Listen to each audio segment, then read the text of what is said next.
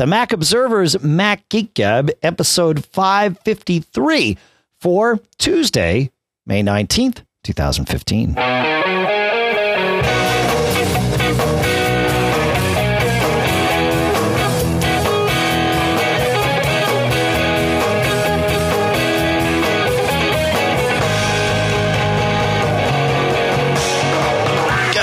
Greetings, folks, and welcome to the Mac Observer's Mac Geek Gab, the show where you send in questions, tips, and cool stuff found. We answer your questions, share your tips, share some cool stuff found every now and again. We've been called the Car Talk for Apple Geeks. I'm not sure which one of us that makes either one of us, but that's a, as good a moniker as any. This episode is sponsored in part by Barebones software at barebones.com, makers of the fine text editing utility BBEdit. We'll talk more about that later in the show. Also sponsored by Lynda at lynda.com slash MGG, where you get 10 free days of their awesome training videos. And sponsored by Other World, Conf- Other World Computing at macsales.com, makers of the fine new Thunderbolt 2 dock, great RAM, decades worth of excellent products and customer service. We'll talk more about them at macsales.com later on in this episode as well. Here, back in Durham, New Hampshire, I'm Dave Hamilton. Back. Oh, cool. And and here in um a, climatically challenged um I guess Fairfield, Connecticut, this is John F. Braun. How are you doing today, John F. Braun? I think I'm doing great, Dave. I'm doing great today, and I was doing great this week because I, I learned a new skill, Dave. I, I learned how to repair, uh, uh, uh, as you may have, you know. Uh, I said climatically challenged because the weather now here is getting warmer, and when it gets warmer, you need air conditioning. And I learned You how to at least repair. want air conditioning. Uh, yes, it's you it's a, especially if you have a car with a dark interior and it starts Sure. getting uh you know when the sunlight uh, comes down and it gets quite warm inside of a vehicle. Sure. And, uh, you know, so two tips. So number one, don't leave your pets in your hot vehicle. That's a no no, and uh, people should know that. But number two, uh, you know, I switched on my air conditioning in the car, Dave, and it wasn't working. But I learned how to repair it, and it made me very happy. So uh, thank goodness for the internet because I, I have the basics of air conditioning uh, technology in my head here, but Sure. without a video on the internet. So uh, you know, bought a can of coolant, did some diagnostics, uh, you know, fiddled with some switches and some contacts and stuff, and because Dave, you know, we're going to be traveling soon, and I want you to have the utmost of comfort when you're in my Saturn, That's traveling right. from uh, here up to because no doubt it's going to be uh, it's it's going to be hot or warm uh, when you and I go up to uh, you know fly out for uh, for this upcoming event. For Macstock and uh, and Barry's uh, Mac Barbecue. That's right.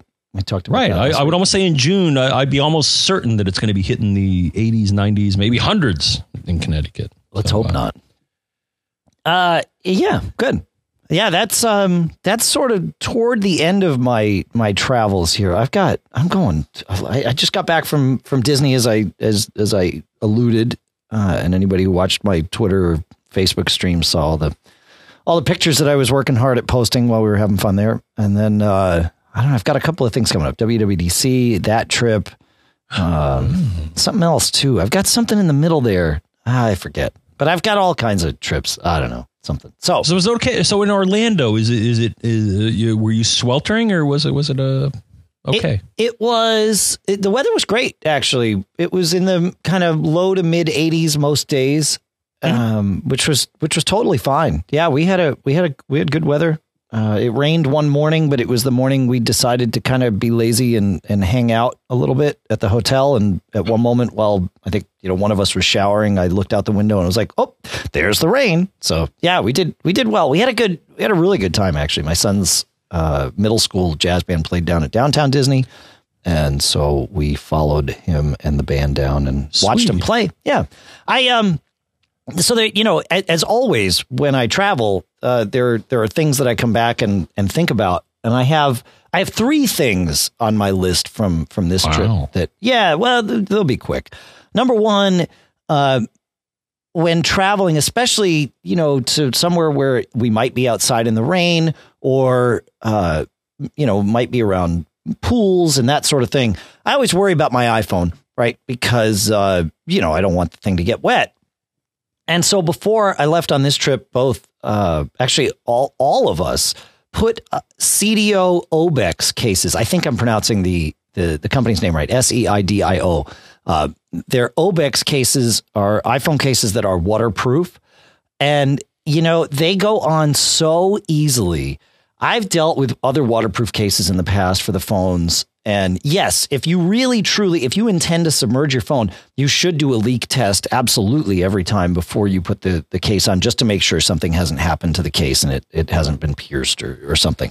But, um, but it, the, the, the, um, the installation process of this case is cake. I mean, it takes all of about four seconds to put this case on the phone and do it right. And I've dealt with other ones before that just, I don't know, it's a big disaster, and you you're losing like the little plugs and stuff that you need for the uh, for the you know the headphone jack and for the the uh, charger jack and all of that. Whereas these are just built into the case. The case it just fits well together, and everything just works, and it it stays pretty slim uh, considering that you know it's waterproof. And I did. I brought it down one morning. Uh, I woke up before the family and went down to the hot tub uh, outside, and I brought my phone with me and uh, wound up. My son woke up. Uh, of course, he was with his school group, but he texted me, and so he and I texted back and forth, and it was kind of nice being able to sit in the hot tub and text back and forth. I didn't submerge the phone, but you know, being able to be being comfortable holding it uh, above the surface of the water, knowing that if something happened and I slipped the the phone's going to be fine. So that's that's number one, the Seidio Obex case. Uh, really, really well done waterproof okay. case. Cool. Yeah. Yep. To to chip in there, um, so I have uh, so for one of my devices, I do have a, uh, but like you, uh, so it it uh, claims to be a waterproof case, and and I trust them, but it's the uh, from LifeProof, the uh, the Nude. Yeah. And they uh, they gave me one for uh, for my my iPad. Have you installed that thing on there? Yeah, yes, I have. Okay. Because those yeah, I installed it and I and I trust that it um it uh, I have not like you I I have not actually intentionally submerged my iPad, but looking at the construction, uh, I, I, I trust that it will. Yeah, um, I, I have submerged. I have submerged my phone in this case. Okay. Um, and and and I've used LifeProof cases in the past. The the nude cases scare the life out of me because there's nothing protecting really? the screen. Yeah, it's the only thing protecting the screen is a rubber gasket around the edge of the screen. So the screen itself actually gets wet, which I grok. It makes sense. But what it means is that pressure is the only thing sealing water out from yeah. from seeping around. I just that, no, I get you. That scares me. You know, if you get if you have any kind of running water, I for example, I have a, a wristwatch that is um, I don't know, it's rated to like hundred meters, right? Mm-hmm. and it's a dive watch. Uh, I fell. I was on one of those surf simulators on like a cruise ship at one point. It, so the water's coming at you at like 35 knots or something. And I fell down and hit the watch, and the water uh, shot right in the crown at that moment. And and then if, because the pressure of the water, you know, coming at you is really strong, and even though I wasn't underwater at all, it was just enough pressure and it got in. And so I worry about that kind of thing happening with those nude cases. Um, and I have no evidence to to back up this this concern, but it is my concern that if if something happens and there's any kind of pressure applied on on you know that rim of that case, I, I wouldn't be comfortable with it. And maybe it'd be fine. I'm sure they've tested it uh, but but I you know no I get you no they're, they're the same thing it was disconcerting those, to me the installation of those is not simple on the uh, on the phones that I've found I, I, like I said I've been really ha- I've tried a lot of them including the life mm-hmm. proofs mm. and the Seidio case blows them all away in terms of ease of installation because okay. that's what I want I I'm not I'm not someone who's going to bring my my phone you know five to ten feet underwater to you know take pictures and all of that stuff I just want to put it in a case that I know that if I drop it and it happens to go underwater or it gets rained on, I'm good. And because of that, I just don't like the the procedure I have to go through with a lot of these cases. And that's what I like about the Seidio. So, but I'm open to trying others. I mean, I'm sure life okay. will get. No, I'm with you too. That that concerned me as well. But the thing is, the, the screen itself is waterproof. Yes, right? I mean it's oh, it's glass. It is. Yeah. The, the so you shouldn't be concerned about water touching water touching only uh, the screen on either your iPad or your iPhone or pretty much any device. Uh, uh, but but no, I understand what you're saying is that you better trust that the seal between the screen and the case is airtight or watertight, watertight. Yeah. Well, and the other problem is I like to put a glass shield over my uh, over my my screen. Right. Well, and with the nude case, your screen is 100% exposed because it the tolerance has to be built to exacting Mm-hmm. specifications, right? And therefore, um, you can't have any of these shields on. Whereas in this Seidio case, we were all four of us were able to put them in uh, Okay. with the shields on. Now, I don't think that's a a something that Seidio necessarily would support, and I would understand that because the, the case, you know, the, the shield didn't come from them. But I, I didn't have to rip the thing off of my phone. And the nice part is, while I'm traveling, the the screen is still protected by the you know by the glass shield and the Seidio thing. And so I you know that's like I said, I've been through a lot of these. This is the easiest one I've I've ever been through. So that's that's number one. Um, number two is is something that makes me a little sad because of how happy I am with it and the fact that it doesn't exist anymore. Um, years ago, I got a Case Logic. They made a lightweight uh, rolling upright bag, like a a um, you know a bag that would fit in a carry on bin. And I've used that thing on almost every trip I've done for the last probably four or five years, and it still holds up. It looks like it's brand new, and uh, and it fits way more stuff than any roller carry on that I've ever had. Uh, it was the LLR two two two from Case Logic, but it doesn't exist anymore. In fact, they don't make anything like it. They they've completely stopped making them. So uh, I'm sad that it that when it finally does, you know, expire, I'm not sure what I would buy next. But uh, but that bag has been a lifesaver for me. So I mention it. Perhaps you out there have your own favorite, and I would love to. Uh, I'd love to hear about it because someday I'm going to need one too. So we might as well tell everybody about it. And lastly, John, the Apple Watch. I wore it the whole time. The the biggest thing, the biggest, my biggest takeaway is uh, after using it for four very long days at Disney World, I no longer uh, feel the need to have the battery life or the battery remaining battery percentage listed uh, as one of the complications on the face. You know, I, I don't need to dedicate a spot to telling me what my battery life is. It because even on the busiest day, I think maybe when we got back to the hotel, I was at like 40%. And that was a lot of texting, a lot of notifications, a lot of dictation to it. Um, it just, you know, the battery life on this thing has been fantastic for me. So, uh, and, and I, you know, I think I mentioned, uh, you know, I published that article before we went away that the trick to the Apple Watch is being a ruthless gatekeeper in terms of what apps you let be installed on there and what glances you uh, enable on there.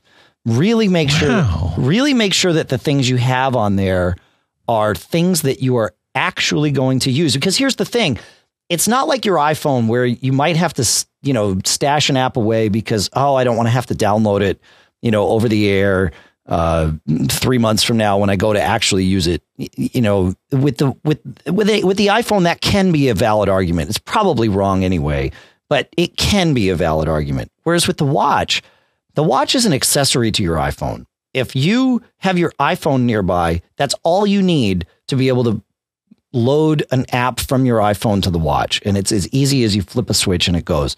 So be really ruthless with what you let stay on the watch. And I think it, it'll work really, really well for you. And it, that certainly worked out for me. Texting from it was fantastic. Uh, you know, I'd get a text from somebody and I could just tap it and, and speak my reply with Apple dictation. And it, you know, in most cases, it got it 100% right the first time around. So that part of the watch was great. Disney World, for anybody going there, has uh, little NFC terminals at every checkout. Uh, they're there because Disney has been using these things called magic bands to replace their their tickets, and you can build. You know, you can you, like in, instead of the passes, you know, instead of the little cards, you use these magic bands, and they're all NFC, and it's Oh, no, I understand. No, Yeah. I was chuckling at a, a, a situation that you relayed with one of the uh, pavilions in the uh, Epcot, I believe. Well, there were yeah, I I I ran into a couple of interesting things with these. So it didn't take me long to realize that every single one of these terminals would work with Apple Pay, either with the watch or the phone. It doesn't matter.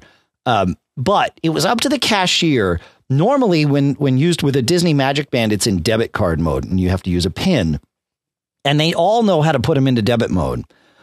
Most of them know how to put it into credit card mode, which is the mode it needs to be in to then use Apple Pay. Um, some of them don't know how to do that, but could be convinced to do so because it's just a button they hit on their screen. And then a small percentage of them were completely convinced that Apple Pay definitely wouldn't work with this thing and I should stop wasting their time. Uh, even though, again, I knew full well that this would work. And then, as you alluded, John, I, I told the story on Facebook uh, and, and on Twitter. At, at, at one place at the Japan Pavilion in Epcot, I used Apple Pay to to pay for something, and then we kind of were still poking around, and the cashier was like, "Oh, it works. That's great. Yep, we love it." And uh, and then I came back around, and a different cashier was there, and uh, I went to use Apple Pay because we wanted to get one more thing, and they're like, "Oh no, no, no, no." No Apple Pay, and she like put her hand between my watch and the terminal, uh, it, it, was like as like, if that would block the RF. Well, it, it totally would. No, it would. Really? With, yeah. With, oh, short. Okay, short range. Yeah, yeah with okay. NFC you have to. But I had already activated it. It was like there. All I needed to do was press the button on the on the thing, and it would have done it. But um, yeah, with Apple Pay on the watch, you really might. What I've found is you turn the watch over face down and like shove it at the terminal, and it, and then it works mm. fine every time. But um, yeah, this woman's like, oh no no no no no, and it, you, we we don't take it. And and the other woman that had helped me came up and she said, no no no, it works great. He just did it. And they and the other one looked at him, looked at her with with like you know fire in her eyes. She's like, oh no, the manager says he doesn't like it. This is terrible. You know, it's like, what don't you like? I would huh? love to know the answer to this. Yeah, and she's like, uh, it could be the transaction fee taking Apple Pay versus others? I, I At the know. moment, there is the fee is absorbed by uh, the credit card processor. Yeah, yeah. So it's not being passed along to the merchants yet. That will change, right? I mean, it changed with, yeah. with rewards cards and all of that. But but at the moment, there is no additional fee. So I don't know. Oh, I mean, there's less fraud, right? Because it's it's your unique number and all of that stuff. So I'm not sure what the um, what the what the restriction was, but this one woman was like, you know, please no, I'm going to lose my job if I take Apple Pay. Uh, I was like, whoa. All right. What? So I gave her my That's card. Ridiculous. It was, you know, I mean, it wasn't worth a battle, but it was just this bizarre because it was the very same terminal. I mean, nothing was different other than two different cashiers. Uh, but you know, the um, the watch worked well. I used it at TSA, uh, no problem to you know for my boarding pass. Right. Now, didn't you say you had a, a, a problem? And I think I, am pretty sure I understand the problem here. So, well, let me tell you. Let me let you, me explain. You present, a, but you present a barcode at the. Uh, uh, go, go, ahead, and then I'll, I'll give. Yeah. So, I mean, just like you would with your with your phone, you get the boarding, the mobile boarding pass, and it has a barcode. And the watch is smart about this. You get it in Passbook on your watch, and it shows up in notifications, and it's ever present on the day of travel, just like it is on the phone. So it's it's right where you need it. You tap your boarding pass, and once you scroll down to where the barcode is, it zooms in on the barcode, brings the watch to full brightness, and leaves it there. So it it it stays. It the watch doesn't go to sleep or anything like that. So that part works great. And with TSA, uh, their sensor is you put your phone down on it, and so it worked great. I put my watch face down, gave the guy my ID, and you know, boom, it worked no problem. Uh, we flew Delta. And Delta's readers are top down readers, and they are built to focus on a boarding pass that is on kind of on the on the bottom surface of this thing. So there's a sensor on the top and the boarding pass is on the bottom. I put my watch in there and at my wrist fit with the watch, but the focal point was, you know, obviously an inch or two, I guess probably two inches up off of what would be the bottom of this thing and it would not focus. And the woman said, "Yeah, typically it doesn't work here." And I heard many people on on uh, on Twitter once I posted about this that yeah, there's you know there's issues. Some some of these readers people couldn't even fit their wrists in. And of course, the woman said if you want to take your watch off, it probably would work. But at that point, then you have to undo the passcode. And it was like, you know what? Here's my phone. We're good to go. It's because again, if you're using the watch, your phone is never far away. So, yeah, yeah, yeah. No, I'm with you. The thing is, almost all anything that scans a barcode these days. So the old technology was you would have a laser that would bounce off of uh, a paper document and then uh, reflect and uh, and yeah, it, it, worked great. You know, you, you could still see those in a lot of places, but the newer technology, as you pointed out, Dave, is a camera. It's actually it's a little camera. You know, it Right. captures an image, and if it's Right. not again, as you pointed out, set up right, you know, focal distance and, and, and all that stuff here, then it's not going to capture the barcode and it's it's going to fail. So That's right. You know, they'll refine it. The only thing I'll say is that as of late, I've run into the same thing too, Dave. So I have one one of my car payment cards right now, my Mastercard, actually is a chip card. And I've run into something similar in that I've gone to vendors. So more and more vendors now have terminals that will accept a chip card. And I went to one actually. So a number of them I go to. Um, actually, the terminal just doesn't acknowledge the fact that there's a chip card in it. Interesting. Another one actually was an issue of training in that I went there and it was the, the boss was trying to run it and he's like, oh no, first I got to scan the mag stripe and then I got to put the chip in and then I got to press it. And, and then when the, the next time I went there and I was talking to one of the cashiers who was a bit more tech savvy, she's like, oh no, he, he just kind of misunderstood. She's like, yeah, just, just put your card in there. Ah, and it was like chip card detected, uh, no problem. And I think that's it because I'm like, what's the point of having a chip card if you got to scan the mag stripe? Because they're moving away from that. Eventually, I think all our cards are not going to have mag stripes, right? Maybe, maybe not immediately, but I would think within five to 10 years in, in the USA, Dave. That's right. We will not have mag stripes anymore.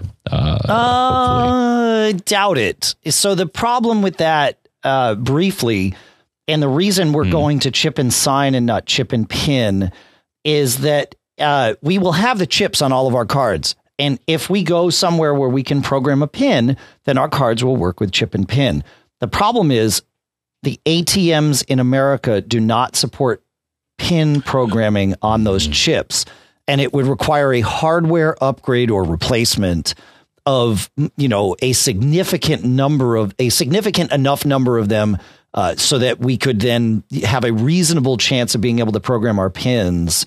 Uh, because they can't do it where they send you the pin in the mail. The whole procedure is you have to program the pin yourself. And and so that's why we don't have chip and pin coming this year. We have chip and sign coming this year. But uh, so I don't think it's going to happen in maybe 10 years. We'll have replaced all the ATM uh, readers and write and therefore writers. I'm not convinced of it. I think we'll be chip and sign for a while. Hey, I want to uh, talk about our first sponsor for this show, John, which is OWC, Other World Computing at MacSales.com. These folks have been making quality parts, hardware, accessories, RAM, hard drives for literally decades. We've been doing this a long time. We're about to hit 10 years here. That's nothing compared to what they've been doing. They were a staple the day Mac Geek Gab started. And I'm really proud to have them on board as a sponsor. You know, they started their company making RAM uh, and and really selling quality RAM. They test all this stuff. They were the first ones really to kind of figure out what RAM actually works in Apple products as opposed to what Apple says will work. What Apple says will work is always right, but sometimes you can fit more. In fact, a lot of times you can fit more. And the folks at OWC do all that testing and they will tell you what's going to work. They know that their RAM is uh, is supported. They give a lifetime warranty and all that stuff. And that's just RAM. That's where they started. They have expanded miles beyond that. They still sell RAM and they sell it for a good price. Uh, but you know, they have SSDs, they have enclosures, hard drives, they have their own labs so that uh, when they get this stuff, when they're building it, and also if they happen to get a return, they really they sit there and go through this stuff themselves. They don't outsource any of that stuff. They dig right in. They're geeks, right? I mean, they're super geeks. Larry O'Connor is the you know the founder of the company, the the CEO, and I've had I've known Larry for decades. Uh, he is like us. He is a geek. He's a really good businessman too, uh, but he's a geek, and he totally still to this day. I saw him just uh, what about a month ago. Uh, it- you start talking to him about a product, and he's into every nook and cranny and detail of that product. One of the the new things is the uh, the Envoy Pro Mini, little flash drive sized, but uh, much uh, but capability wise, an enterprise level SSD that plugs right into your USB port. Uh, beautiful little elegant product. and really, really interesting to uh, to see them doing this. It, it it honestly looks like a flash drive until you hold the thing, and then you're like, oh yeah, this is a hefty little thing. Plugs right into the USB port, enterprise grade SSD right inside the uh, the small enclosure there. They uh, they also are the ones they have this Thunderbolt 2 dock, five USB ports on the thing, HDMI, gigabit Ethernet, beautiful, beautiful dock, and uh, and that's that's now I think ten bucks. Uh, it's ten bucks less and shipping immediately two thirty nine. Uh, they've got uh, lastly they are doing a contest, a video contest. To uh, you submit a video, and the grand prize they've got a couple of th- different prizes I think, but uh, the grand prize is a monster video production package that starts with a Mac Pro six core machine and a 4K monitor and all kinds of other stuff, including a Thunderbolt 2 dock and all kinds of other things that you could poss- more than you could possibly imagine. A two terabyte SSD, a 16 terabyte RAID unit, all kinds of great stuff, and a GoPro. So you got to check that out. We'll put a link to that in the uh, in the show notes too. That's the the OWC video contest, the Dream Video Workstation contest. So you got to check these guys out.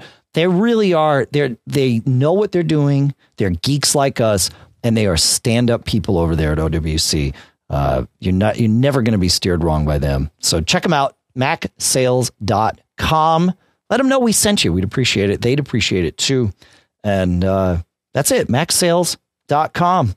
And with that, we have uh, we have an interesting question from uh, from Lee, I believe, and we will dive right in as soon as I as soon as I find it. I got to get into our new workflow here. John Lee writes. I have a Mac with an SSD that is hemorrhaging free space for no reason I can identify. I've described the specifics, and Lee sent us. This was a first. Almost 10 years doing this. We got a keynote file. I think this was about a 10 page keynote presentation that Lee built just for us to show screenshots of and explain uh, his problem. It was awesome. Keynote, what what's Keynote, Dave? Keynote? That's the presentation software that Apple makes, man. It's awesome. Okay, some people may not know that. Oh yeah, I guess that's probably Just true. let him present that. Yeah, so yeah. so he but he lovingly handcrafted a presentation to demonstrate his problem to us. And thank you so much for Yeah, so he taking showed the time to do that because we need evidence. We we need pictures, we need audio, we need text, Hey, whatever you got for us. I'll be honest. I, you know, I was going through this today. I got back last night from Disney. I was going through the, uh, you know, the piles and piles, and I made it through everything. But I saw Lee's thing, and I saw the the keynote in there, and thought, oh, I don't have time for this. And then I thought, you know what? I do have time. It's the first keynote we've ever gotten. I'm going to take the time. So had you been had you done this, you know, had it been the 15th one we've gotten, I might have skipped it only for today and come back to it and we would have gotten to this next week. But uh, you know, because it, it was it was a bit a bit long-winded, but that's okay because it explained the problem and the problem is uh, Lee is running uh, DaisyDisk which is a great utility to show you graphically where your space on your drive is being taken up. And the thing is, DaisyDisk is not showing that this space is gone. DaisyDisk is showing that there are, you know, hundreds of gigabytes or at least tens of gigabytes left. And uh, and yet the free space calculation that the Finder shows is dwindling. In fact, Lee said I think it, it went down by a gigabyte in the time it took to make the keynote presentation. So so there's a problem here with that in mind, uh, Lee sent this along. And it was a beautiful keynote. Um, my guess is that the file that there are legitimate files filling up your drive, Lee, and I believe that they are owned by and only readable by the root or admin user, and therefore not visible when you run DaisyDisk or really anything in your normal user account. DaisyDisk can only see what you can see and if there's a file that is not readable by you, uh, then DaisyDisk has to skip it. it. It just can't. It can't even acknowledge its existence, and that's, I believe, what's happening here. Uh, years ago, uh, Jim Tanous helped us write up a piece about how to recover missing hard drive space. Uh, in that, we were using OmniDiskSweeper from the Omni Group, which is a great utility and probably the easier one to use if you really want to dig in and find specific files. Uh, I like it better than DaisyDisk. I don't know. It you know it, to each their own. But we've got an article that shows you how to run OmniDiskSweeper as the root user with full permissions to see the entire system. And I guarantee you, Lee that you will see and find what it is that's uh, that's eating up all your space. It's probably some log file or a cache file or something that's just being dumped to mm. and only only visible to the root user. So we'll put that link in the show notes too. Good. Yeah. Because you know, I got to say, Dave, it, it backs up our ongoing theme that sometime your computer lies to you. Yes. Not intentionally, but it does what you ask it to and and even if you don't case, know what you're asking. That's right. Well in this case if you don't know that you're asking for a utility to look at free space without accounting for things that belong to the super duper user or sudo. yep. Uh, uh, and you know i found that too. I, I, have been running various things as of late and, and we may get into it in a little detail a little later but sudo is very important to run certain commands because you will see a whole different world because the system, I think, in well, yeah, intentionally hides things from you because you may not. I don't know. I don't know if you don't need to know them, but the thing is that you know there's certain privileged information that maybe you shouldn't know about unless well, you know the root password, right? Because no, so I mean, much, we've seen this. Yeah, it's not so much that you shouldn't know about it. It's more that uh, those things that are owned by root are protected from you deleting them. And as Michael King in the mm-hmm. uh, in the chat room points out, it could be that these are virtual memory swap files, which could mean that you've got something just eating up RAM, and it might even be like Safari. Ah. But those are very intentionally not deletable by the normal user because if you delete those while the system is running, you are doomed. It, it, it as an aside, I guess this show is going to be full of tangents and geeky little things.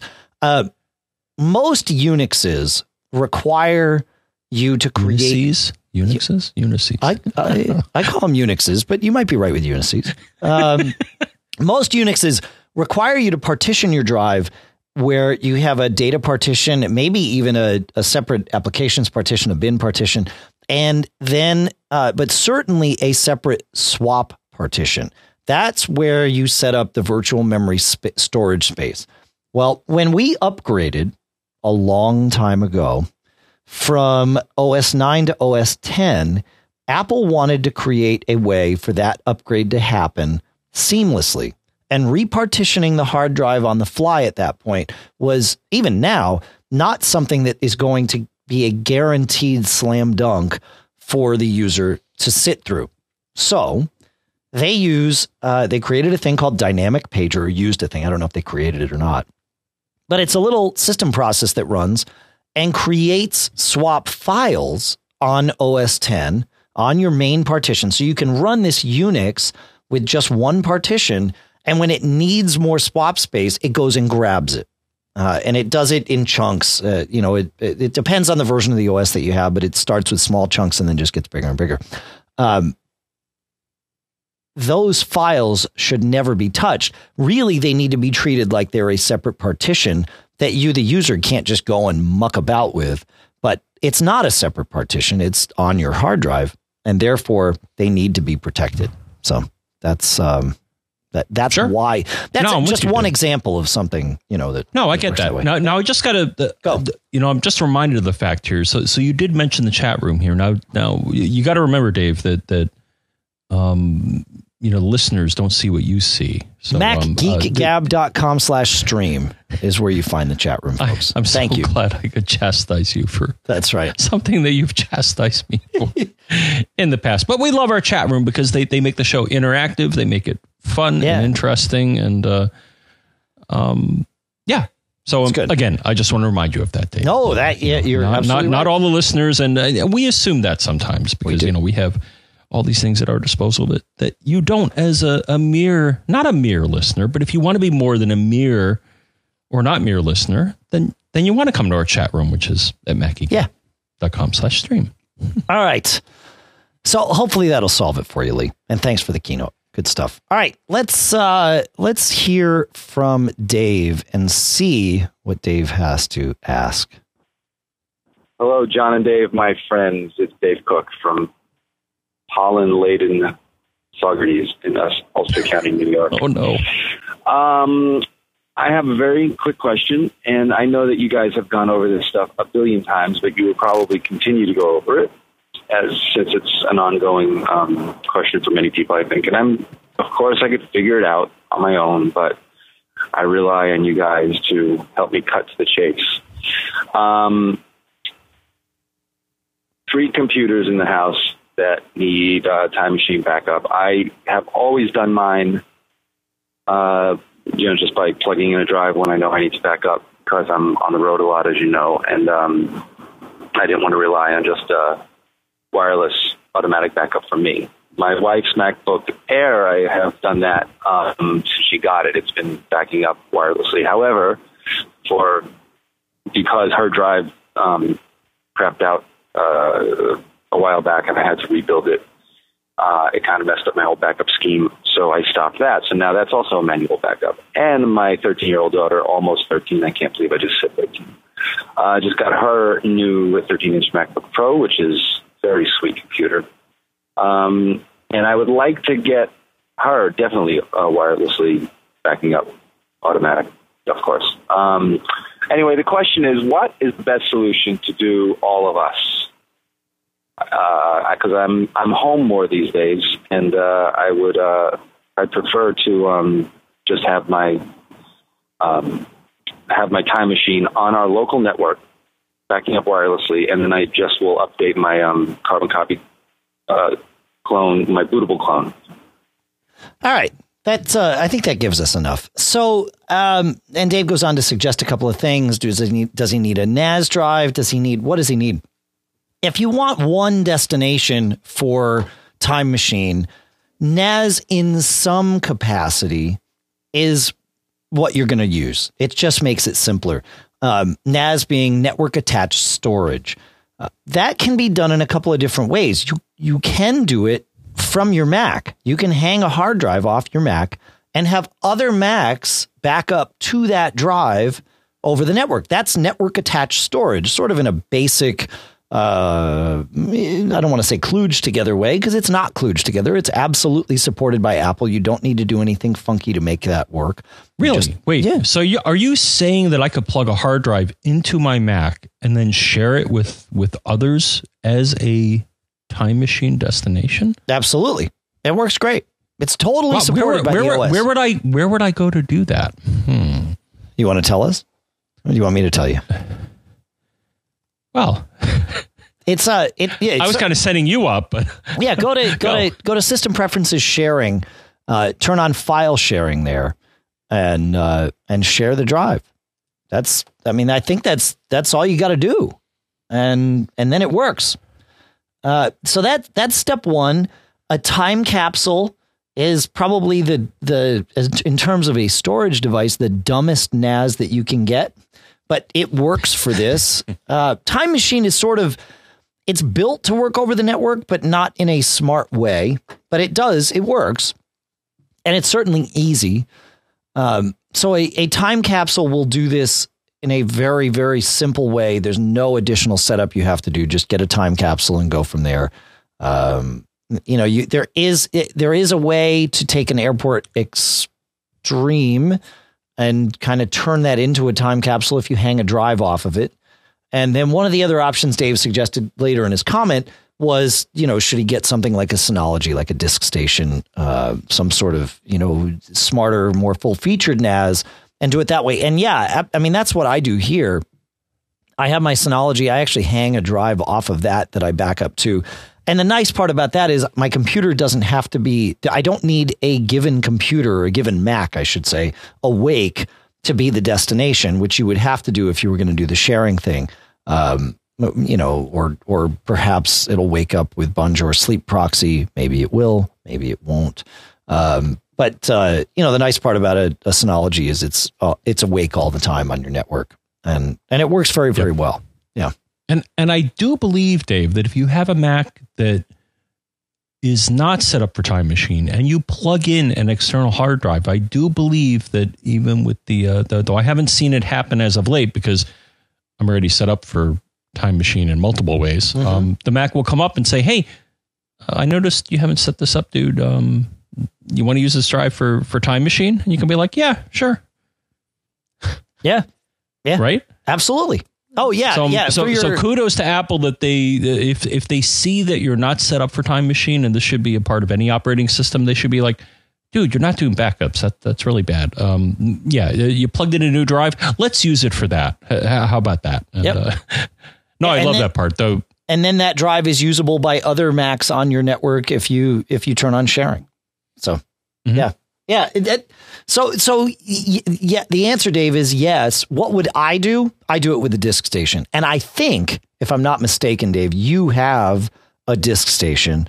Uh, I believe you're you you you you drink the Synology Kool Aid like we do. So um, so that's probably the best way to go. Is is just either use the storage space you have on there, or if you don't want to use your sort of more valuable RAID protected storage space inside the disk the disk station, if it's got a USB port on it, you can hang a drive off of it and just go straight to that, and it works great. It And- works great. and at least in my case, Dave, without without giving a disk station tutorial, but I actually have mine set up, and I think I, I just want to ask you. Uh, So I actually have it set up where I have two separate users. So I have one user called Mac Mini Backup and another called MacBook Pro Backup. Or no, I think it's Yeah. Mac Mini Time Machine Backup and Mac. So I have separate accounts set up for each one because it does allow you to do that. So it, it Well, can get a bit it- squirrely in that I don't think you want to lump all of your time machine stuff into a single user if you have multiple computers on the on the disk station. But So that that here is the problem with Time Machine is that it will take up all of the storage space you let it see. That that's the problem with it. And and if you start pointing multiple computers, that that space can get eaten up very very quickly. Um, with a Synology, I think what you're talking about, John, is you've created separate users and then enabled size or space quotas with those users so that they can't take up more than whatever space you've shown to them. The issue with that on Synology is it only works with the internal volume. Quotas don't currently work on external volumes if you hang one off of it. It's something that Synology may fix in the future. I've talked to them about this. So in my case, I do have all those users set up. I have them set up with quotas. The quotas are not applied to this USB drive that I have hanging off of it. So there you go. okay, Yeah. all right. Dro- Because I think what I did. Go ahead. Uh, uh, so what I did on the Synologies, I believe, as a general guideline, when I set up a time machine volume, I set it up to be about twice the size of the hard drive that I'm backing up from. Because of course, time machine um, creates multiple iterations. You know, because duh it goes back in time, as the name implies. So, so I'm, I'm, uh, so my guideline, Dave, is I'll set aside twice the space of the internal hard drive for my time machine space. Uh, it'll eventually fill up. At which point, I think usually w- w- once it gets full, then I think usually what I do is I wipe it and start from scratch again. Yeah. Okay. Well, it'll it'll fix itself. I mean, it'll expire old files and all that stuff. Oh no, I know it will, but at that point, then from what uh, my observation, Dave, maybe they fixed it, but then Time Machine starts to get efficient, but uh, inefficient in that it's like, oh, I'm full, I got to expire all this stuff, and then it starts taking, Yes. in my humble opinion, way too long to get its job done. At which point, I'm like, okay, unless I need something in my Time Machine history, let's just start from scratch and delete it and start start anew. But that Yeah. that's just my practice. Yep. No, you're totally right. You're totally right. Um, and as as Brian Monroe in the chat room points out, ReadyNAS from um, uh, from Netgear and the Drobos, they all have their own ways of uh, the Drobo NASes, so like the 5N, they all have their own ways of of allowing you to partition uh, network time machine backups in this kind of you know quota way, so that you, it doesn't take over all of the storage you have. So, uh, yeah, good stuff. Good stuff. I hopefully that answers your question, Dave. If it doesn't, you know, let us know. I think you. Uh, Oh, you aren't in the chat room anymore, so we don't we won't get to hear from Dave right away. We won't get real time feedback from him, but that's okay. I do want to talk about Lynda at lynda.com. That is uh, our second sponsor for the show. These folks do amazing things, John. Uh, they work with some of the they work with the experts in any and pretty much every field uh, to ensure that they make training videos that are actually going to teach you something. Um, they, these folks do amazing jobs. These are not hacked together little videos that you're going to find floating around on the internet. These are highly produced, really put well put together courses. I mean, it starts with the with the content, right?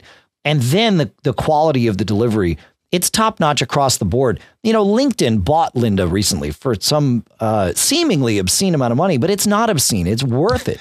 no, it's seriously, this is the future of education here. And, uh, you know, so you go to Linda, Lynda, L-Y-N-D-A.com slash MGG. That gets you 10 free days. Uh, and by going to the slash MGG part, it lets them know that we sent you there, and and and we appreciate that. They appreciate it too. To be honest, they like to know um, how their advertising works and all of that good stuff. But you go there, you get 10 free days. You can watch anything you want and take any course you want for those 10 days. If you want, that's 240 hours. Now, uh, you know, if you don't sleep for 10 days, I don't know what your retention's going to be, but, uh, but you know, you can do it if you want. And if you do it, tell us about it because that's actually going to be an interesting thing. I don't, I, am not encouraging that though. I don't think it's healthy. Uh, but uh, they put together these great videos and it's and and then after the the the 10 free days it's 25 bucks a month this is not an expensive proposition and we have people that have changed we have listeners just like you that have changed their career paths or their careers entirely because of what they've been able to learn with Lynda. and the nice part is you know you get these really high quality courses from super high quality teachers and you get to watch them at your own pace. I mean, it's like being able to have a be in a classroom and hit the pause button on the professor.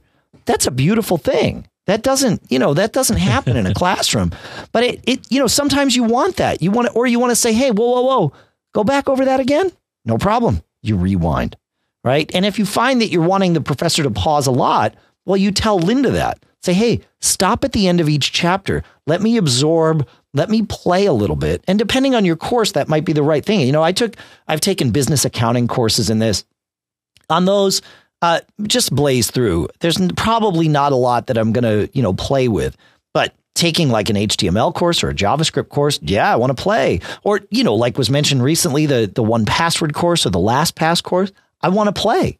And, and there's a pause button there for that reason. You hit pause, you go play. Okay, great. Ah, I get the concept. Now I come back. This is a better way to learn. It really, truly is. I encourage you to try it. And that's the thing is we're bringing you a free way to do so. Lynda, L-Y-N-D-A dot com slash MGG gets you that free way to try it out. Try it out. Let us know what you've learned from Lynda, and we'll share it here and we'll go from there together. And again, it's, you know, it's 10 free days and then it's 25 bucks a month. That's where this starts. It's not expensive compare that to any course you're going to take. I don't care if it's one course or an entire semester at college. Nothing's going to beat 25 bucks a month. It's just not going to happen. You got to check it out. lynda.com slash MGG. All right, John. Uh, you uh, I want to go to Robert here, and then we'll and then we'll jump uh, we'll jump back to oh, to Bruce. Surprise. Yeah, yeah, yeah. I want to I want to I want to make sure we get this one in, and we're kind of moving slowly here today. Um, but that's okay. Robert, well, it's not that we're moving slowly. We're moving slowly through our agenda. We're dumping a lot of information at you. It's just not in the order yes. we planned. Yeah. So, Robert writes, uh, I am a Mac convert after a long stint in the PC world uh, I started with the iPad 1 when it first came out, added an iPhone, and finally this past summer got a Mac Mini, uh, and now have a sweet iMac Retina 5K. My question is about USB 3 and hubs. Right now, my Mac Mini is my workhorse machine. It's running Indigo home automation, productivity apps, and Xcode. The iMac 5K is for the wife and is strategically located in the kitchen, but I use it to remote over to the Mac Mini, which is in my home office, using iRAPP. So there's a free cool stuff found for you, folks. That's one of two that uh, that our friend uh, Robert here is going to share with us. I R A P P. We'll put a link to that in the show notes. It's a very interesting remote control, remote desktop kind of thing that uh, I believe goes cross platform. So we will put that in the show notes. Uh, Robert says, I've run out of USB ports on the Mac Mini. The four ports are used for uh, Insteon automation, a USB modem, an external hard drive, and a Fujitsu ScanSnap document scanner. And the last port is manually multiplexed between an external uh, two gig drive for Carbon Copy Cloner, weekly backups, iTunes backups of iPhone and iPad, and an external CD burner. I would like a way to connect everything up and allow for even more devices. As you can tell from the list, I mostly need a variety of connection, not a lot of truly high performance, constant use peripherals. From my time working with PCs, years and years, primarily with USB 1 and 2, I have uh, earned a distrust of USB in general due to flaky drivers, unreliable hardware, etc., especially once USB hubs, passive or even powered, were introduced into the mix. With the Mac and USB 3, everything has been rock solid, so I want to tread carefully in expanding USB port capacity. I was looking at USB hubs suited for or designed for the Mac and read somewhere that most USB hubs are not compatible with the Mac Mini. Is this true? With that, I have tentatively decided on using a Thunderbolt dock since Thunderbolt technology seems very reliable, has high speed throughput, and a Thunderbolt dock is clearly designed specifically for the Mac and will give me the additional USB ports along with some extras that could be useful. I would uh, plan on keeping the additional hard drives and Insteon modem connected directly to the Mac and move other peripherals to the USB ports on the dock. So, my question is what are your thoughts on this? Are Thunderbolt docks a slam dunk with the Mac Mini? And he's using a late 2012 Mac Mini. Um, and I'm going to come back to Robert in a minute because I, I, I promised a second cool stuff found, but we'll answer his question first. So, the um, uh, cutting to the chase, I have not had any recent issues with USB over uh, that that involve hubs. Um, USB hubs have been very reliable, especially with what Robert's talking about, where it's not, uh, you know, looking for massive bandwidth constantly from every device, uh, because that's not really what USB is built for anyway. But from a variety of devices, and and I've found a bunch of hubs. Um, I've really there's one hub I really like, and simultaneously I hate it, and I'll tell you why. It's it's from a company called Satechi, S A T E C H I. Oh, They've I got, love their stuff that has the blue LEDs. Yeah, it's got. They're yeah, awesome. I've LED. used their stuff on USB too. But go ahead, and then I have something to add because I found an article and some advice. But please okay. go ahead. Yeah, yeah. I, just, so, I just I've used their stuff. I I, I kind of like it. Yeah, Satechi has this great. I have one. It's a um, it's a ten port hub. Seven of the ports are USB three and connect, you know, to the computer and all of that. It's a powered hub. The other three are charging only ports. Uh, so they, they pass no data. This can be really hmm. handy if you just want to charge okay. your iPhone without it trying to, you know, connect to iTunes and all of that, or you have some other device that you don't care about connecting to your Mac that you want to power with USB. Um, this is great. And it's a really sexy looking hub. Uh, it, it's kind of well, no, it's got the. Um, take a look at the picture. I put it in the. Oh no, I told the, you. Like they have blue LEDs and and uh, no, I mean it's it's it's it's well designed. Yeah, this one it kind of has the whole vibe of the the Apple keyboard and the the the Apple mm-hmm. uh, the Magic Trackpad, except the ports for the USB cord that feeds mm-hmm. it and the power that feed it are on either end of it. So you wind up with this really beautiful, gorgeous thing and instead of the cables coming out the back of it, um, it, the cables come out the side and make it this this huge unwieldy thing. Uh, but if you just tuck it behind your computer, it actually works just fine. And it it really really works well. I've had absolutely no problems with it, and it's cheap. Uh, the Satechi one from their website and from Amazon is about sixty bucks for all ten ports. You can buy one uh, from Amazon though, and it's a different brand name, but man, you compare the pictures and you tell me they're not the same thing. Um, it's mm. called Senti, and it's only 40 bucks. So you can you can save some money. We'll put the links to to both of them um, in the in the show notes. That's my advice for you, uh, Robert, would be to go with the USB hub. But there is nothing wrong with going Thunderbolt either. And as you said, Thunderbolt gives you more more capabilities. Again, depending on the dock that you use, and we we mentioned the the OWC one earlier uh, in the ad for the show. And this is actually why I don't look at what sponsors are in the show until after I've slotted all of the uh, the content because I had the OWC hub queued up to mention here. Uh, I um I, I, also have the CalDigit, the new CalDigit Thunderbolt 2 hub uh, on its way. I haven't tested it yet, but it I it I have I have uh, good feelings about this, and so we'll talk more about that. But you know, like you said, you get extra audio in out, you get HDMI, you get an extra Ethernet port, uh, which may be your only Ethernet port if you're connecting to something like a uh, you know MacBook uh, Air or something like that. So it, it it is there's nothing wrong with going Thunderbolt. The US the uh, OWC one has five USB ports on it. Um, you know, so you're you're going to get your expansion there. You're going to pay a little more because you're paying for all the extra stuff plus Thunderbolt. But Thunderbolt really is you should look at it as an extension of the motherboard. So you are kind of one level deeper um, than you would be with a USB hub where you're taking USB and extending it out. But I think for what you're doing, either would solve your USB problem, and I don't think you're going to run into any issues with with either. Uh, so that's that's my that's my thoughts, John. Bef- before I jump back to Robert here, you had something else to mention about Satechi.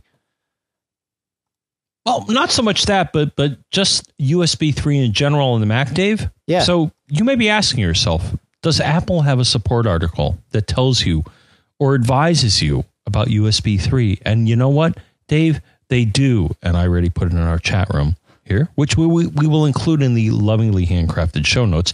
But it's a support article from Apple called Using USB 3 Devices on Mac Computers FAQ, FAQ being frequently asked questions. And they do have uh, what, what I think is relevant, and then we'll move on a question saying, are USB 3 hubs supported. Now, the thing that makes me sad, Dave, is when I click on that link in their support article, it says, huh?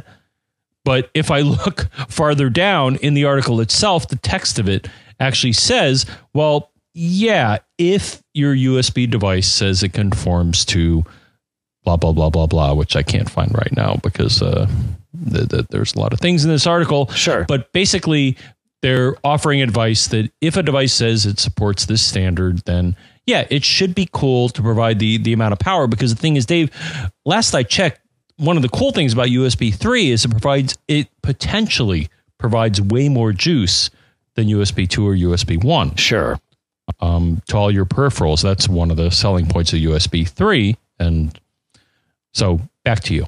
Yeah. No, it, it, it I think you're going to be fine either way. My guess is if you kind of look at the guts of one of these Thunderbolt um, uh, docks, is it's a Thunderbolt, you know, extension with a USB hub in it. And in the OWC case, my guess is it's a five port USB hub. It might be a three port and a two port. I don't know, right? But but th- my guess is that nobody's reinventing the wheel here. You've got a USB hub. In fact, you have a USB hub in your Mac, right? Sometimes two, depending on how it's all uh, all sorted out. Uh, while we're on the subject of USB hubs, we might as well address uh, a question that we had. We did not pose this question in the show uh, mm. because I wanted to get the answer, and we have the answer now. Uh, in fact, I asked the folks at CalDigit. I asked Costa over there, who is their product guru. Uh, I wanted I, what I wanted to know was, you know, a lot of these Thunderbolt. Did I say USB hubs? I want to talk about Thunderbolt docks um, that which is also okay. the subject we were on. Thank you.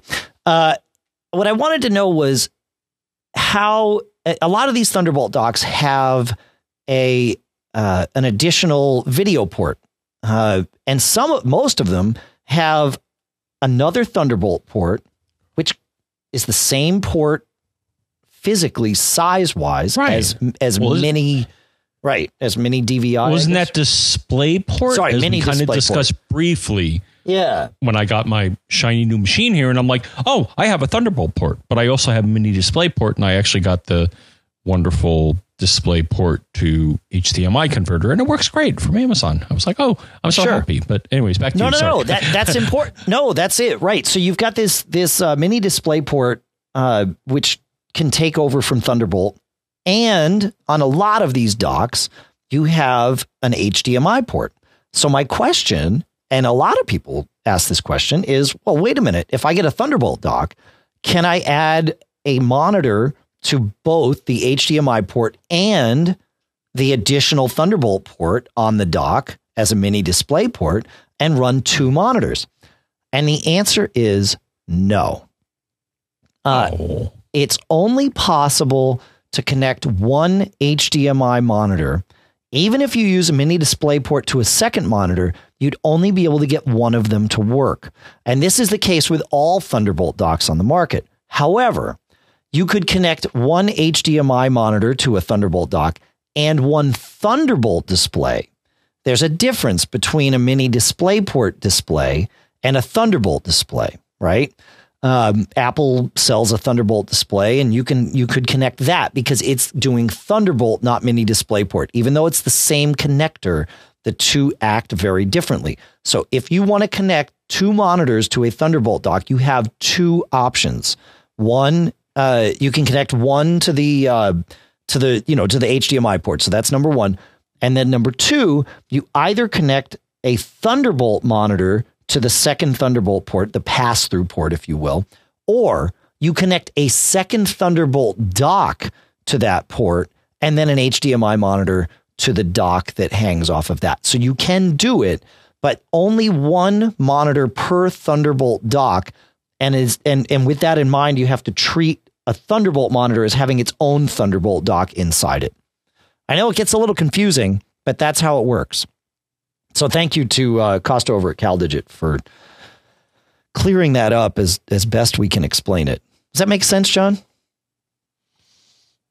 It's crazy. Yeah, maybe. Okay. yeah. So I, I one, have not one, had one non Thunderbolt monitor per dock. How does that sound? It sounds great. Mm-hmm. The thing is, I, I have limited experience, Dave. But as you know, I only have one machine right now that has Thunderbolt and USB 3, and Right. I'm really not. So I'm definitely using the USB 3 part, uh, uh, probably primarily with the USB 3 enclosure I got from uh, uh, uh, our friends at OWC Yeah, sure. yep. to back up my stuff because it's fast. So It is fast. Yeah. Hey, I want to Um, talk. but Thunderbolt, I, I, I, I uh, uh, again, I, I dilly dallied with the you know DisplayPort thing from Amazon to HDMI, but I really don't use it that much. So, so I got to say, if anything, I use USB three uh, is the of the two standards the one that I use the most. Yep. and and it's to back up to an external drive using Carbon Copy Cloner, and and so far I'm pretty happy with it. yeah, you're good to go. Yeah. No, it's it's it's a good world we live in. I hope Thunderbolt lives on. Um, I hope that what we're seeing with the Well, MacBook. you know, some some when they saw the new MacBook come out, um, said, "Oh, because they didn't include Thunderbolt and they did this USB C, USB C, right? Nastiness." Mm-hmm. They were like, "Oh, well, Apple's phasing it out." It's like, no, I don't think they are. I think they're just segmenting their market, right? I, I I I hope so. I mean, it's hard for us, any of us, to know. Apple may not even know, but they probably do. Hey, I want to talk about uh, Barebones at barebones.com, uh, or Barebones software, I should say, at barebones.com. Uh, these folks have been making Mac software again. You know, we've got these sponsors that have been in the market forever, and it's a gorgeous thing. Uh, BBEdit is Barebones' flagship product. It is a text editor to beat all text editors. And you might be sitting there thinking, why in the world would I care about a text editor? Well, the reality is it can do so much for you. Uh, the concept of being able to use something that is just built to deal with text, uh, especially in today's world where so much of what builds what we use is based on just plain text. You know, we talk about editing plist files all the time. You want something to edit plist files? BBEdit's your tool. Uh, not only is it built to look into these files, uh, it's built to display them in a way that um, it doesn't change the file, but it shows you contents of the file with a little bit of color on the screen to help your eyes see different sections of the file. And that's the beautiful part about what BBEdit does. It's really, really, it's purpose built. It's not like you're trying to open this up in an app that is editing all kinds of documents. You're opening it in an app that is built f- by programmers to edit things that you, as a programmer, and editing a plist file kind of dips your toe into that realm that that you would want to be able to see. You can also edit JavaScript. It, it's intelligent. It knows what language it's pulling in. And so you you could be editing JavaScript, you could be editing HTML, like I said, plist files, you could be editing C++. It doesn't matter. Mm-hmm. BBEdit knows what you're looking at and displays it in a very very simple way so that you get to see what you're doing. They also Dave, yeah, to me, yeah. It shows you when you're about to screw something up. Because it's so aware of the context or the language or the, the scripting language you're using, when you mess something up, it shows you because you're going to see graphically that the colors don't match. That's the visual cue that you kind of messed up. It's totally so true. Please fix this. Yeah, you forget. Which I found. It. So I.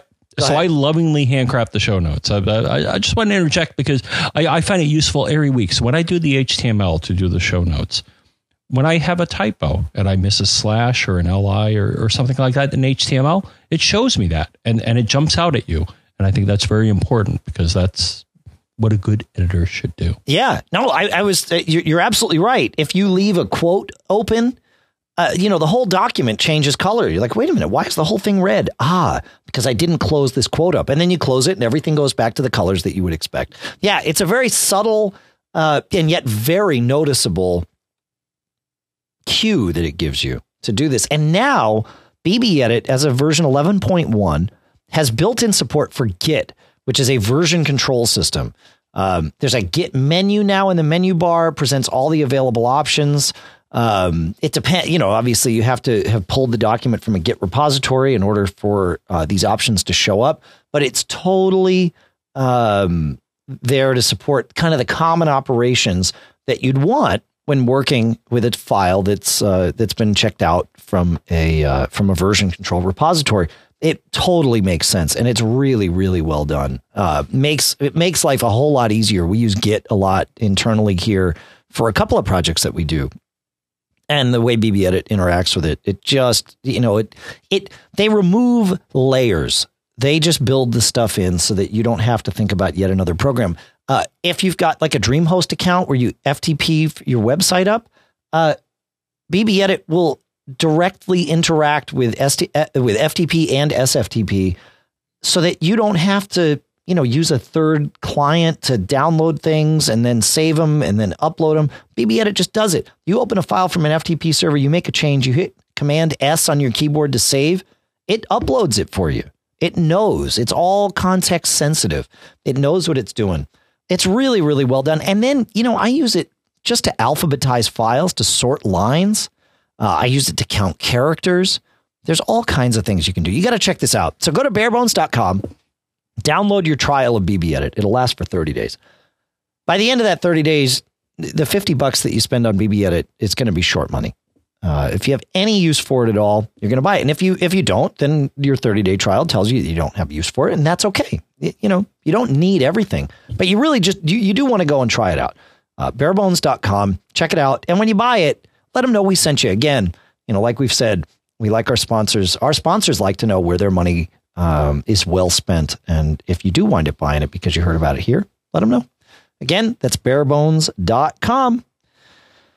All right, John, we've got a couple of tips that I want to kind of run through here. And uh, you do, huh? We do. Yeah. uh, we do. Well, we do, or you do, or I do, or uh, oh, go. Yeah. The royal, you're, you're, you're driving. The royal we. hey, in in the last show, we talked about. Uh, we had a question from a listener about how best to share movies, and we missed a couple of things. iCloud photo sharing, as Allison Sheridan pointed out, is a perfect way to do this as long as you have the storage space. Um, so iCloud photo sharing, you can upload videos in addition to photos, and then they are just there for you to access uh, very, very easily. That that's got to be the simplest way, and I can't believe neither one of us thought of it. I honestly didn't even know. I, I didn't think it didn't support video. I just didn't stop to think that it Hon- might. Honestly, Dave, I, I I have to say, even though I have an iCloud account, I I don't think I have ever used it to share yeah, um movies with Yep. people. totally I've used doable. other means. Yep. Um. Yeah. So thank you, Allison. Yep. And Ben wrote in and said uh, that iMovie Theater, which is built right into iMovie, uh, can store your videos on iCloud. And then, of course, you can pull them down uh, in iOS and even on Apple TV. The one caveat to iMovie Theater is that videos must be under 15 minutes. I don't know if that's also true of the whole iCloud photo sharing thing, but it might be. Uh, he said, uh, I found that out when trying to upload my son's epic 20 minute Minecraft video. So sounds like that's two epic Minecraft videos, one of one each of 10 minutes apiece. So thank you to everyone who chimed in on that. That's good stuff right there. Uh, the last thing I wanted to make sure we went through, and we, we, we've got time for another question or two that, that we might go through here, John, uh, depending on how long this takes. Gizmodo put up an article uh, within the last week or so talking about how SSDs don't survive long term, what we'll call cold storage. And by cold, we don't mean that they're actually being kept cold, mean that they're not being used. Um, the general consensus is that SSDs at normal temperatures will last a couple of years without being powered up. And by last, we mean the data on them will last. But as soon as you get into temperatures in the 80s, that cold storage number goes down pretty dramatically uh, and can be, depending on how hot it gets, as short as a month or two before data just starts erasing. Eh, But how many you people? think? Well, that's worst case scenario. Well, that's what they say. But uh, Yeah. so number one, so so number one, we're we're referring to temperature in degrees Fahrenheit, which uh, for the rest of the world, that's how we in the U.S. measure our temperature. So Right. translate that to centigrade or Celsius or whatever you want to call it. But um, number two, Dave, uh, my take on the article when I saw it, and I think you know you sent it to me, and we, I cogitated on it, and I was like, any flash memory subjected to high temperatures without power will fail. Right. So is this necessarily a, a revelation? And Maybe it's more a warning. I think. Again, I thought I thought it was a bit sensationalist because I think you even sent me. I think, or the headline from some site was your your SSD could die in days if if if you don't take care of it. And I'm like, oh come on, guys, yeah. don't don't don't scare people. Yeah, don't don't do that to yourselves. Yeah. It's not going to die in days. Now, that does that mean that you should Well, it back could up? if you subject it to temperatures of a thousand degrees Fahrenheit or Celsius or whatever. Then yeah, sure, Sure. because it's it's going to be a you know smoldering pile of plastic and metal. But if your SSD, right? Exactly. Yeah. If it's if it's subjected to that, you have bigger problems. You should be backing up. This doesn't, you know, th- nothing changes here. But don't take this stuff and sweat too much about it. No pun intended with the heat reference. Uh, oh come on, you intended it. no, actually, I didn't. It, it was it was Oh, brilliant okay. though. It was just my my subconscious brilliance, John. That's all. I get that, but um, I think the the general topic, Dave, though, is whether it be um, flash storage, which I would classify SSDs, or rotational magnetic platter, whether it be metal or glass. And yes, hard drives use glass or metal, That's right. um, and then they have a magnetic uh, substrate applied to them. They will all lose their capacity if they are not powered up and running and, and doing their thing. Um, so I think Dave, you suggested, and, and I totally agree with you. Never count on your storage. The thing is, when you get down to it, you got to back up. You you cannot count on any single point of failure because it will fail no matter an SSD or whatever. Though I, I would say, you know, though, though it, uh, I don't want to have an extended discussion, or maybe we should, Dave. But if I had to trust a, a rotational drive versus an SSD to retain my data long term, I honestly got to say, being an old school type of guy, I actually probably would trust a rotational drive versus an SSD.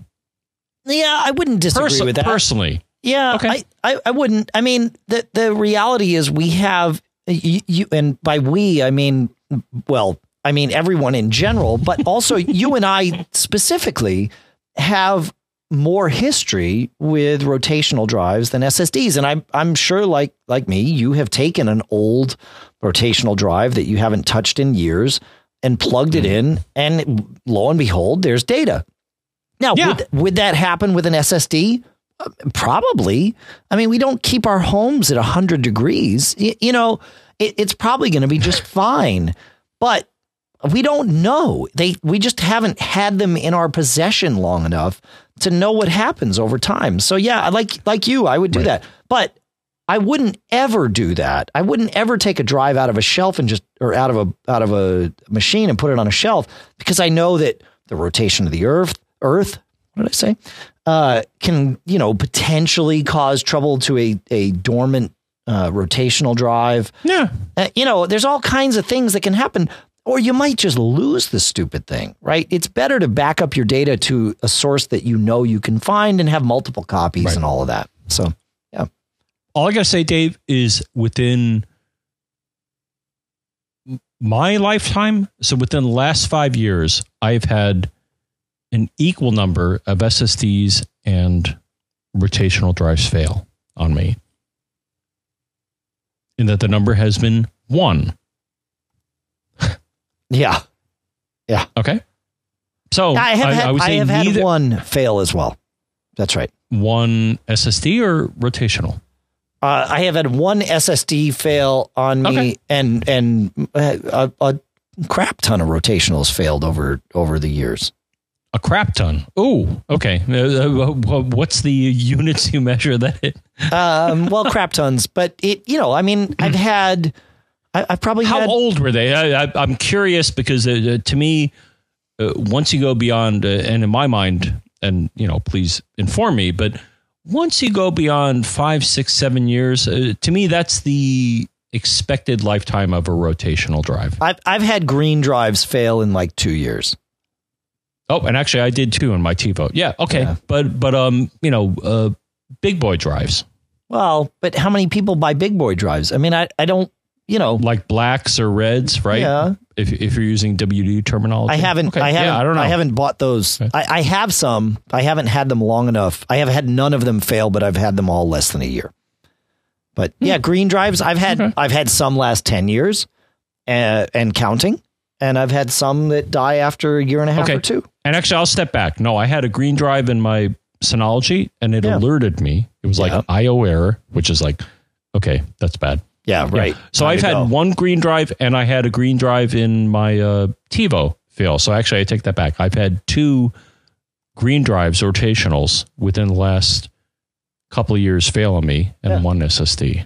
So, Yeah. but you know, drives fail. They, they all fail. They're all going to fail. The question is when. And and then the reality is we haven't seen SSDs failing at a rate that would make either one of us stop and say, "Whoa, uh, I don't want to use these things." I mean, there's there, that just uh, that hasn't happened. So don't don't sweat it. Back up your data. Don't worry about the the the, the fear, uncertainty, Well, and doubt that That's that what you wants to walk share. away.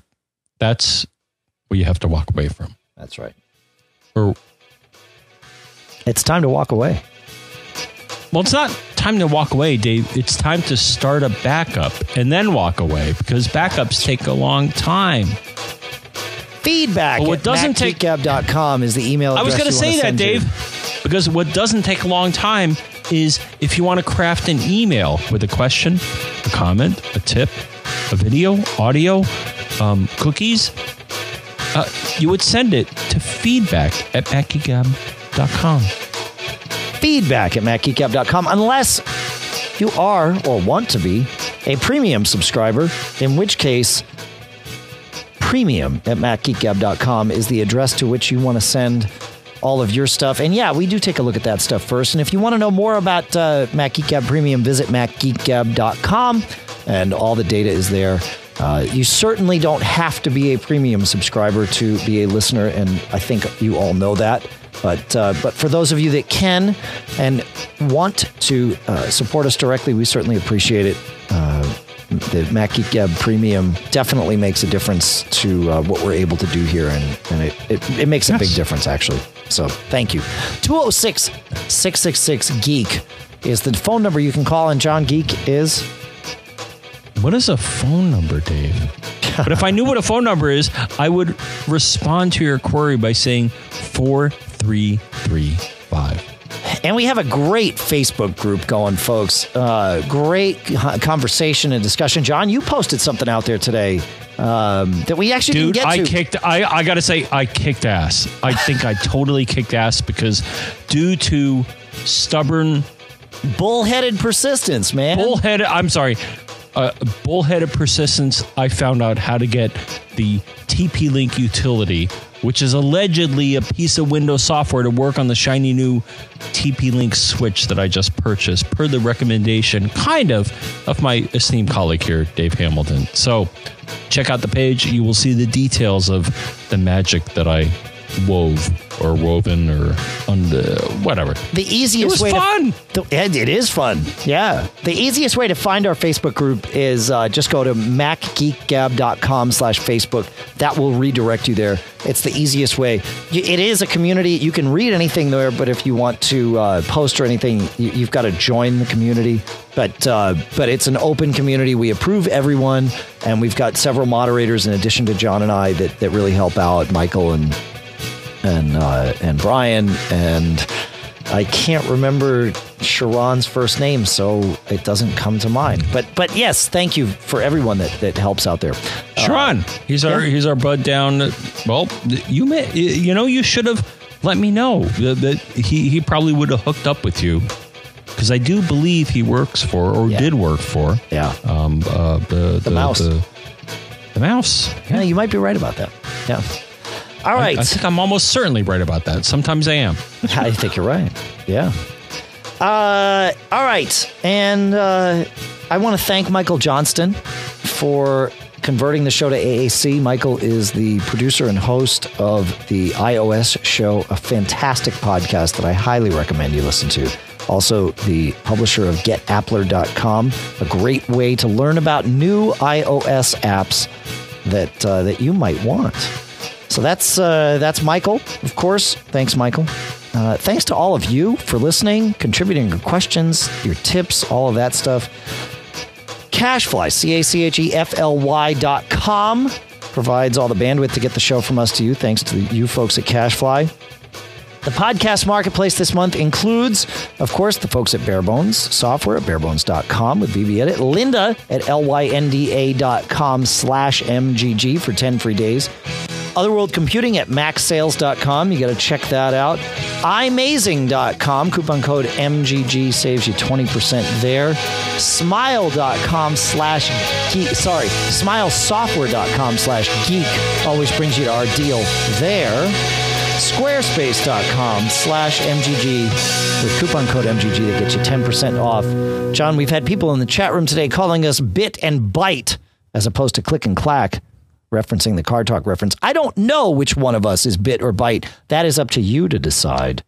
John, do you have any advice to share before we let this one go? I don't know if I do, Dave, because the thing is, you've been traveling, and the thing is, you're back. So, Dave, I, I, I think the conclusion is clear that what happened is you didn't get caught. Made up.